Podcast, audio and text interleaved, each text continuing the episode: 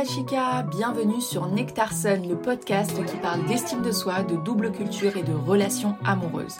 Moi, c'est Myriam Zen et ma mission, c'est d'accompagner les femmes à pousser les portes des opportunités en travaillant sur l'estime de soi. Si tous ces sujets t'intéressent, je t'invite à t'abonner parce que la vie est trop courte pour s'enfermer dans la peur de s'affirmer. Aujourd'hui, on va parler des 5 erreurs à ne pas reproduire lorsque tu te mets en couple ou lorsque tu te maries, peu importe, lorsque tu es euh, en couple avec une personne, en relation. Alors, tout ce que je vais dire aujourd'hui, c'est basé sur mes coachings, c'est basé euh, sur aussi mon expérience lorsque j'étais mariée, mais euh, ce que je peux voir aussi autour de moi. Et vraiment, je t'invite à rester au bout de ce podcast, de cet épisode, parce que peu importe que tu sois en couple ou pas aujourd'hui, c'est quand même important.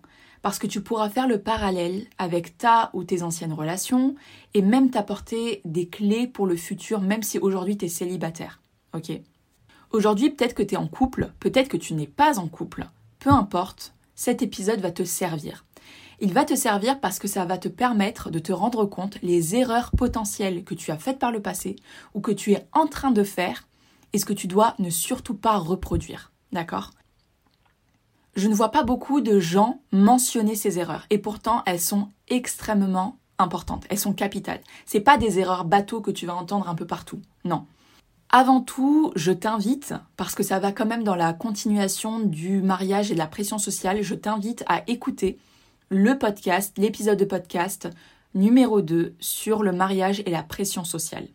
Parce que penser que le mariage va régler tous tes problèmes, euh, non, pas du tout. En réalité, ça crée d'autres problèmes, euh, et c'est totalement normal d'ailleurs. Hein. En fait, je pense qu'il faut partir du principe qu'il y aura toujours des problèmes, mais c'est à toi de décider quel genre de problème tu veux avoir aujourd'hui.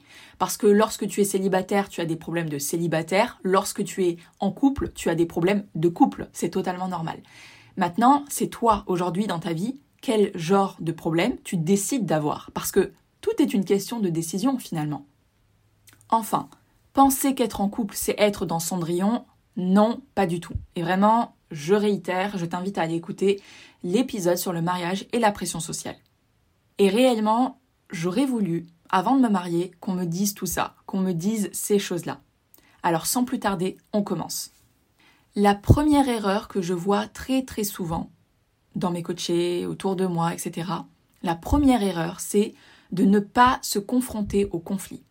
C'est la pire erreur que tu peux faire. Vraiment, c'est la pire erreur. Parce que lorsque tu es dans le syndrome de la gentille fille, que tu ne vas pas dire les choses qui te dérangent, tu vas laisser couler, puis ensuite, tu vas en fait laisser les choses s'accumuler, laisser les problèmes, tout petits problèmes de rien du tout, s'accumuler. Et ça va créer du ressentiment. Petit à petit, tu vas ressentir du ressentiment. Mais par contre, un jour, je te le dis, ça va complètement péter. Ça va exploser. Et tout ça, ça détériore une relation sur le long terme. Et vraiment, il y avait une tendance il y a quelques mois, quelques années, sur les réseaux sociaux, c'était euh, quand elle me ressort des choses, euh, des dossiers que j'ai fait euh, en 2010 ou des erreurs que j'ai fait en 2010. Effectivement. Ça, c'est vraiment un comportement féminin de retenir, de pas dire des choses, de retenir dans un dossier dans sa tête et, et de les sortir tout d'un coup alors que ça fait des années que c'est passé et que on n'avait même pas vu que c'était un problème au début. Et ben voilà, ça c'est une énorme erreur. Ce que je recommande, c'est d'aborder les choses dès qu'il y a un problème. Pas dans la colère, d'accord? Quand les émotions sont un peu plus apaisées, quand c'est un peu plus calme, mais, mais de dire les choses. Réellement, de dire les choses. Parce que je pense qu'il est important de régler problème par problème. D'accord? Et le conflit, finalement, c'est pas quelque chose de mauvais, c'est quelque chose qui permet de régler les problèmes, tu vois. La deuxième erreur, alors cette deuxième erreur, elle est vraiment à prendre avec des pincettes, ok? Mais euh, réellement, j'ai encore une coachée aujourd'hui euh, qui est comme ça, tu vois. Elle est dans ces problématiques-là. La deuxième erreur, c'est de parler de ses problèmes de couple à ses parents ou aux membres de sa famille. Alors, quand je dis problème de couple, je ne parle pas de violence, physique, je ne parle pas de violence verbale, je ne parle pas de violence financière, d'accord? Je parle vraiment des petits problèmes de tous les jours dans le couple, ok? Parce que pour moi, quand tu fais ça, ton problème, il peut potentiellement être multiplié par 100. Et vraiment, ce podcast, il s'adresse autant aux femmes, autant aux hommes d'ailleurs, réellement. Euh, parce que tout dépend de la personnalité et de la perception de tes ou de ses parents. D'accord? Tous les parents n'ont pas une belle personnalité, ne sont pas euh, sains, quoi. Il y en a beaucoup qui ont grandi dans un environnement dysfonctionnel et je pense qu'il est important de ne pas parler de ses problèmes de couple à ses parents ou à ses beaux-parents. Tout dépend. Alors, il y a plusieurs choses à savoir dans ce sujet. Tous les couples ont des problèmes de couple, ok? Ça, c'est un constat, on est d'accord. Lorsque tu vas aller en parler à ta mère, il suffit qu'elle soit une maman normale, entre guillemets, qu'elle te conseille de manière bienveillante et ok, là, il n'y a pas de problème, d'accord? Mais d'un autre côté, tu peux avoir une maman qui, de par sa perception et de par sa personnalité, va ajouter des problèmes au problème initial qui pouvait carrément être résolu à deux. Il suffit que ta belle-mère ne t'aime pas, ou que ta mère n'aime pas ton compagnon. Et en fait, là, ça multiplie un tout petit problème initial de rien du tout qui pouvait être réglé à deux, il est multiplié par 100. Il faut savoir que lorsqu'un membre de ta famille te conseille, il te conseille à travers son éducation, à travers sa perception, à travers sa personnalité. Et ça, c'est super important de le comprendre. Qu'est-ce que ça veut dire? Ça veut dire que parfois, son conseil n'est pas le bon pour toi, mais le, il est bon pour elle. Deuxième chose que je vois dans ce problème, c'est que tu vas parler de ton problème à ta mère, elle va le garder en tête. Quand pour vous tout ira très bien, elle verra toujours ton partenaire avec cette image écorchée. Tu vas parler de ton problème à ta mère, elle va le garder en tête. Quand pour vous tout ira bien, que le problème sera passé, que vous serez vraiment euh, trop bien ensemble, très amoureux, etc., ta mère va garder ce problème dans sa tête. Elle aura une image écorchée de ton partenaire. Plus tu racontes tes problèmes à ta mère, plus l'image de ton partenaire, même si c'est ta faute, pourrait être écorchée. C'est pareil avec la belle-mère. Quand, par exemple, tu vas aller voir ta belle-mère et tu vas lui dire oui, ton fils, nanani, il a fait ça, etc., il suffit que la belle-mère, elle ne t'aime pas, tout va se retourner contre toi en fait. Et donc là s'installe du ressentiment, du ressentiment qui pouvait ne pas exister. Mais tu as décidé de parler de ces problèmes-là à ta mère ou à ta belle-mère, aux membres de ta famille, quoi. Ce qui pourrait ajouter au fait que, parfois, si tu en parles aux membres de ta famille, ah, ils vont te le ressortir, alors que pour l'instant, ça va super bien avec ton partenaire, tu vois. Et la troisième chose que je vois dans cette erreur, parfois, tu as la résolution d'un problème qui peut être très difficile à deux, d'accord? Mais au lieu de chercher un médiateur neutre, tu vas chercher un membre de la famille. Un membre de la famille qui, quoi qu'il en soit, a déjà pris parti. On est des êtres humains. Et ça, c'est une grosse erreur. Il peut arriver que les parents, de l'un ou de l'autre, ne soient pas bienveillants. Mais surtout que dans cette situation, ils fassent passer leur objectif personnel en priorité, avant le tien. Donc non, on n'implique pas les parents, sauf quand il y a des choses graves, comme de la violence physique, de la violence psychologique, de la violence économique, des choses graves. Là, réellement, il faut absolument en parler aux membres de ta famille, tu vois. Donc vraiment, ça dépend de la situation, ok? Ça dépend de la situation. Mais pour moi, c'est important de, ne pas en parler à la famille quand c'est des petits conflits qui peuvent être réglés à deux complètement, tu vois. Je pense que le mieux c'est d'en parler à une amie, ouais, là complètement, ou à un ami pour un homme, ou peu importe, mais en parler dans ses amitiés, c'est plus sain que d'en parler aux membres de sa famille.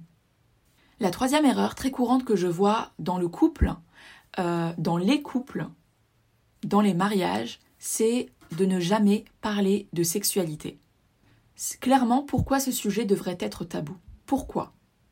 Alors tout cela va dépendre de ton éducation, de ton milieu culturel, de tes origines, de ta religion aussi. Tu peux avoir du mal à parler de sexualité avec ton partenaire. Et pourtant c'est un sujet extrêmement important. Genre tellement important. Il y a deux sujets qui sont extrêmement importants dans le couple et qui sont euh, dont on ne parle pas assez clairement, c'est l'argent et la sexualité. Et ces deux choses sont réellement les causes majeures de séparation. L'argent et la sexualité. Et vraiment, j'avais vu une phrase un jour, je veux te la partager parce qu'elle est tellement vraie. Quand tout se passe bien, la sexualité représente 10% du bien-être du couple. Mais quand tout va mal, la sexualité représente 90% du mal-être du couple.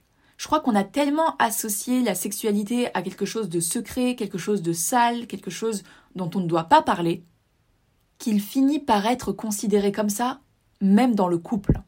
Et on a tellement peu été éduqués sur ces sujets, à part pour nous dire c'est sale, c'est en bas, tu touches pas et tout ira bien. Mais non, non. Ça peut avoir beaucoup de conséquences dans la vie du couple, ça peut créer du ressentiment, des traumatismes et d'autres sujets qui n'ont rien à voir. En fait, ça crée beaucoup de frustration. La sexualité, quand elle n'est pas libérée dans le couple, en tout cas, pas libérée, mais quand elle n'est pas saine, euh, quand il n'y a pas de communication bienveillante autour de la sexualité dans le couple, en tout cas quand il y a des frustrations sexuelles dans le couple, ça peut engendrer d'autres conflits qui n'ont absolument rien à voir, parce que ça crée de la frustration, ça peut créer en fait beaucoup de non-dits. Mais pourtant, connaître ses besoins personnels, et les besoins de son ou de sa partenaire, c'est hyper important. Mais pour ça, il faut en parler de manière bienveillante. Réellement. Donc voilà, ça c'est euh, une autre erreur que je vois très souvent dans les couples, en coaching ou autour de moi. La quatrième erreur que je vois très souvent dans les couples, c'est de ne pas connaître son langage de l'amour, ni celui de son partenaire, ou de sa partenaire d'ailleurs. Les langages de l'amour, c'est une théorie qui dit qu'il existe cinq manières de montrer son amour à son partenaire. D'accord? Donc il y en a cinq. Il y a les cadeaux, le toucher, les moments de qualité, les compliments et les services rendus. Je ne vais pas développer ici ce que sont les cinq langages de l'amour dans les détails, etc. Il faut juste savoir qu'il y en a cinq. Voilà, je le répète, donc les cadeaux, c'est quand on te fait des cadeaux. Ça peut être des cadeaux euh, comme euh, un parfum, euh, peu importe, un cadeau pas besoin tu n'as pas besoin euh, non plus euh, de mettre des sommes astronomiques pour faire un cadeau. Ça peut être aussi euh, le cadeau de ta présence, etc. Tu as aussi le toucher. Le toucher, c'est les moments d'intimité, c'est les câlins, c'est juste une caresse, c'est les bisous, etc. Tu as aussi les moments de qualité. C'est un moment, allez, on se fait une pizza devant Netflix ou allez, on va se faire un restaurant ou je veux pique-niquer avec toi dans un parc. Voilà, ça c'est les moments de qualité. Les compliments, c'est euh, voilà dire des compliments à son ou sa partenaire, complimenter euh, la tenue, complimenter euh, un trait, complimenter voilà son partenaire ou sa partenaire. Et les services rendus qui sont bah, je te rends service. Aujourd'hui, je décide de faire tout le ménage dans l'appartement. Aujourd'hui, je décide de réparer, je sais pas moi, l'évier bouché ou peu importe, mais rendre des services à son ou sa partenaire. Aujourd'hui, je décide d'aller euh, récupérer un colis pour toi. Tu vois, ça, c'est des petites choses. Mais en fait, c'est ça, en fait. Le couple, ça n'a pas besoin d'être des choses extraordinaires. Ça n'a pas besoin d'être des vacances aux Maldives. Ça n'a pas besoin d'être ça. Tous les jours, on prouve qu'on est un couple à travers les cinq langages de l'amour. OK?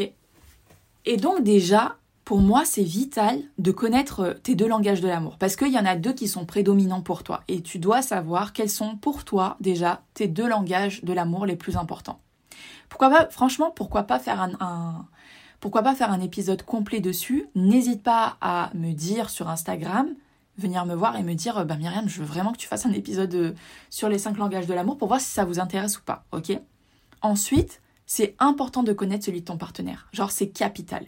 Et je vais te dire pourquoi ça peut engendrer euh, vraiment la rupture. Par exemple, imaginons, toi, tu aimes les cadeaux. Ton langage de l'amour, c'est les cadeaux. Mais lui, son langage de l'amour, c'est le toucher. Tu vas trouver ça problématique parce que lui, en fait, il te prouve son amour en te prenant dans ses bras, en te caressant tes cheveux, en te faisant des bisous, etc. Tu vois et toi, tu comprends pas en fait. Tu te sens pas aimé. Parce que toi, la manière dont toi tu te sens aimé, c'est quand on te fait des cadeaux, tu vois.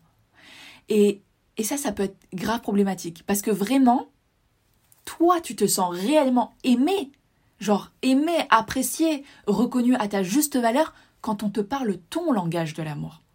Mais lui, en fait, il parle son langage de l'amour. Et pour toi, tu comprends pas, tu vois. Même si tu peux apprécier, tu ne te sens pas apprécié à ta juste valeur. Et donc vraiment, quand on ne se sent pas aimé, on peut créer des conflits pour rien et donc ça peut amener à la rupture. C'est pourquoi c'est important de connaître son langage de l'amour et le sien personnellement et son langage de l'amour, celui de ton ou de ta partenaire. Ok? Et puis on arrive à la cinquième erreur. Alors la cinquième erreur, elle est hyper importante. Je pense qu'on est tous d'accord pour se le dire, mais quand même, il vaut mieux le répéter parce que dernièrement, j'ai une coachée qui a été complètement dans ce problème. Je vais t'expliquer. Alors, la cinquième erreur, c'est de laisser la belle famille prendre des décisions à sa place. Sa famille ou sa belle famille d'ailleurs. Hein.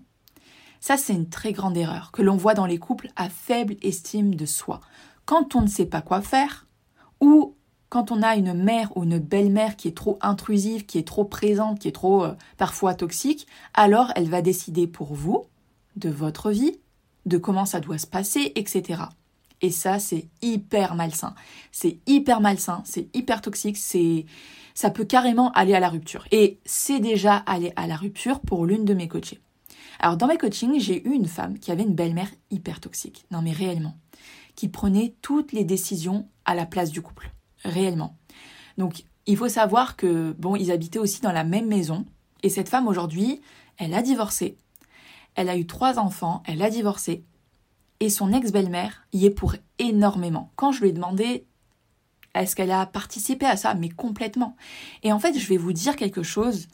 Après avoir divorcé, je crois que c'était trois ans ou quatre ans, je me souviens plus exactement, mais plusieurs années après, elle faisait encore des cauchemars de sa belle-mère, tu vois. Bon, on a réglé tout ça en coaching, mais c'était vraiment devenu un cauchemar parce que comme elle avait les enfants avec cet homme-là, bah, la belle-mère aussi, euh, elle voulait voir les enfants. Elle veut encore voir les enfants, tu vois. Pourquoi, en fait, euh, on est arrivé là? Pourquoi elle est arrivée là? Parce que son fils, l'homme, ne savait pas mettre de limites. Il ne savait pas gérer son couple. Il ne mettait jamais de limites à sa mère, et ça, c'est une énorme erreur. C'est une énorme erreur. Il faut savoir protéger son couple. Personne ne doit prendre de décision à votre place, mais où on est? Où on est? Non, jamais. C'est à vous seul de prendre des décisions ensemble. Je voulais dire quelque chose, mais j'ai oublié. Euh... Ouais, j'ai oublié. Mais en tout cas, oui, c'est ça que je voulais développer. Je voulais développer que lorsque les deux ont une faible estime d'eux-mêmes, c'est encore pire c'est encore pire parce que on ne va pas savoir prendre de décisions, on ne va pas savoir faire de choix. Alors on va laisser, on se dit mais qui mieux que ma mère sait? Théoriquement, on se dit ma mère ou ma belle-mère, enfin ça dépend, elle veut mon bien. Et donc tous les choix qu'elle fera, ça sera le bien pour nous. Mais il faut comprendre que parfois ta mère, elle peut ne pas aimer ton partenaire et que finalement c'est pas sain. Il faut comprendre que toutes les mères ou les belles-mères ne sont pas bienveillantes. Et donc, tu vois, toutes ces erreurs-là, à un moment ou un autre, le fait de ne pas savoir gérer le conflit, le fait de ne pas savoir prendre de décisions dans son couple, elles sont toutes reliées à une mauvaise estime de soi, à une faible estime de soi. Et c'est pas terminé. J'ai un bonus. J'ai un bonus, et ça c'est euh, hyper important. La dernière erreur que je veux te partager, c'est le fait de ne pas laisser à son partenaire d'espace suffisant. Alors généralement, dans les films, etc., on voit généralement la femme qui ne laisse pas de partenaire suffisant à son homme. Mais je veux préciser quand même qu'il existe aussi le contraire. Qu'il existe aussi le contraire, qu'il y a des femmes qui n'aiment pas avoir euh, quelqu'un qui est toujours derrière elles. Qu'est-ce que tu fais? Où t'étais? Pourquoi tu m'as pas appelé? Ça, c'est clairement des comportements qui dégoûtent l'autre. À part s'il est maso, ou à part si vous êtes tous les deux dépendants affectifs. Ça peut être considéré normal. Autant je pense que tout le monde a droit à son espace suffisant, même si tu es en couple, tu as besoin d'avoir des moments pour toi, et lui ou elle a besoin d'avoir des moments pour lui ou elle. Et c'est totalement normal parce qu'avant d'être un couple, Tu es un individu qui a des besoins, qui a des désirs, qui a ses propres passe-temps, tu vois. Et ça ne veut pas dire que lorsque tu vas être en couple, tu dois arrêter tout ça. Parce qu'avant tout, tu es un individu. Et aussi, c'est très important de le comprendre, le fait de prendre de l'espace pour soi, le fait d'avoir ses propres activités, ça ne veut absolument pas dire que tu ne l'aimes pas ou que tu ne l'aimes plus. Non. Les hommes le disent souvent. Elle m'appelle constamment, elle est toujours derrière moi, et je m'en peux plus, j'étouffe. Mais ton couple devrait être un endroit sécurisant où tu aimes te réfugier et pas quelque chose que tu veux fuir car l'autre est trop dans tes pattes. Toujours là. Non. Non. Donc voilà, ça c'était les cinq, euh, les cinq erreurs plus le petit bonus parce que j'en ai toujours plus. Hein. Les cinq erreurs dans le couple. Alors aujourd'hui, je veux te parler d'une recommandation une recommandation du jour. Ça, c'est quelque chose que j'ai euh, partagé avec euh, les filles de la saison du oui et j'aimerais te le partager. En fait, il faut savoir que ici au Mexique, un apéritif qui est très répandu, c'est de manger des criquets avec du guacamole. Une petite tartinette avec euh, de la guacamole et des criquets. Et franchement, tu fais le plein de protéines, c'est bon, c'est un peu salé, mais c'est très bon et je recommande. Ça a pas du tout c'est pas du tout. Euh, c'est pas du tout ce que tu vois dans Colanta, etc. Pas du tout. C'est vraiment bon. Franchement, c'est vraiment bon. Quand j'en avais parlé à mon père, il me disait que c'était euh, quelque chose que on mangeait lors des famines par le passé, que les peuples mangeaient lors des famines par le passé, et que c'était très bon pour la santé finalement. Aussi, j'aimerais te partager un peu une anecdote. Tu vois, là, c'est un peu la minute détente et tout. Euh, ce week-end, je suis partie à la plage et j'ai pris euh, donc un Uber. Et là, c'était une conductrice. Elle était sympathique, etc. Elle commençait à me parler, à me parler, à me poser des questions et tout. Elle parle anglais, hum, sympa. Donc elle me pose des questions sur moi et tout. Et donc là, moi, je lui demande. Enfin, je retourne la question, tu vois. Euh, enfin, c'est bien aussi de savoir des autres. En fait, c'est incroyable parce que c'est dingue. Parfois, on a peur de poser des questions aux gens on ne sait pas par quoi commencer. Et en fait, parfois, t'es face à des gens qui ont des vies de ouf. T'es face à des gens qui ont des vies, genre, incroyables. Genre, t'as envie d'écouter leur histoire. Et cette femme, son histoire, genre, j'étais en train de me dire, waouh. Et je lui demande, ah, mais alors tu viens d'où? Et elle me raconte son histoire. Je me rappelle plus comment elle s'appelle d'ailleurs. Mais bon. Ah, elle s'appelle Guadalupe. Ouais. Donc je demande à Guadalupe, donc euh, la femme qui me conduisait à la plage, d'où elle vient. Et elle me dit, ben voilà, moi je viens d'Aquapulco, dans le Guerrero, euh, j'ai vécu cinq ans là-bas, je suis avocate, et puis après je suis partie vivre à Mexico City, je suis avocat dans les cas criminels et tout. Et là, je lui dis, mais si t'es avocate, pourquoi t'es là à, à La Paz? Et elle me dit, je suis à La Paz parce que ma mère est décédée donc euh, elle est décédée et en fait je suis venue gérer l'héritage parce qu'elle a laissé des maisons, elle a laissé des propriétés, etc. Donc je suis venue gérer tout ça. Mais je dois rester plus longtemps que prévu parce que tout ne se passe pas comme prévu. Elle me dit euh, j'ai une sœur et avec ma sœur j'ai proposé à ma sœur faisons 50-50. Et ma sœur en fait m'a dit non, je ne veux pas faire 50-50. Et donc là, ma sœur a engagé un avocat qui va lui prendre minimum 30%. Et j'étais là en train de... Moi, personnellement, Myriam, j'étais en train de me dire, mais pourquoi? Pourquoi en fait? Les questions d'héritage, c'est terrible. Vraiment, c'est terrible. Et elle me disait, euh, je j'aime pas la Paz et tout. Je lui disais, mais comment ça, t'aimes pas la Paz? Elle me disait, quand je, quand je suis à Mexico City, je suis à quelques heures de Puebla, je suis à quelques heures de Morelos, je suis à quelques heures d'ici. Tout est à côté de moi. À la passe, tu dois prendre un avion. Effectivement, tu dois prendre un avion ou tu dois faire deux heures de route pour aller à Los Cabos. Mais t'as le temps, c'est beau, etc. Et elle me disait en même temps, euh, voilà, j'ai ma sœur, mais en même temps, ma mère avait un compagnon et lui aussi réclame un pourcentage euh, de l'héritage. Et comme elle est avocate et qu'elle est procédurière et que pour elle, les paroles s'envolent mais les écrits restent, elle lui a dit où elle est la preuve que ma mère, elle te doit quelque chose. et euh, cet homme lui a dit, il n'y a pas de preuve, elle me l'a dit. Elle lui disait, ben non, ça marche pas comme ça. Enfin bon, cette femme a une vie incroyable euh, et euh, genre c'était trop intéressant. Tu sais, parfois t'as pas envie d'aller parler aux gens et tout, mais en fait, euh, tu te rends compte que les gens ont des vies incroyables, qu'on a tous quelque chose à apprendre des gens finalement. Et euh, vraiment, je le réitère encore, pour moi, chaque personne, c'est un nouveau pays à découvrir, réellement. C'est un nouveau pays à découvrir, c'est trop intéressant. Donc voilà. Et puis en ce moment, j'ouvre trois places de coaching euh, individuel, le Chica Boss Coaching.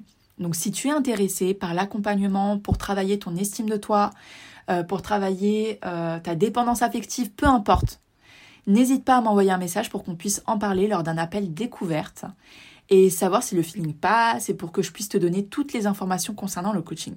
Et sinon, viens me rejoindre sur Instagram, je partage plein plein de choses sur le là-bas. Pas mettre 5 étoiles à ce podcast. Moi, je te souhaite une excellente, excellente journée ou une excellente soirée. Je t'envoie plein de bonnes vibes parce que c'est ça qui compte. Et je te dis à la semaine prochaine pour le nouvel épisode. Bisous, hasta luego.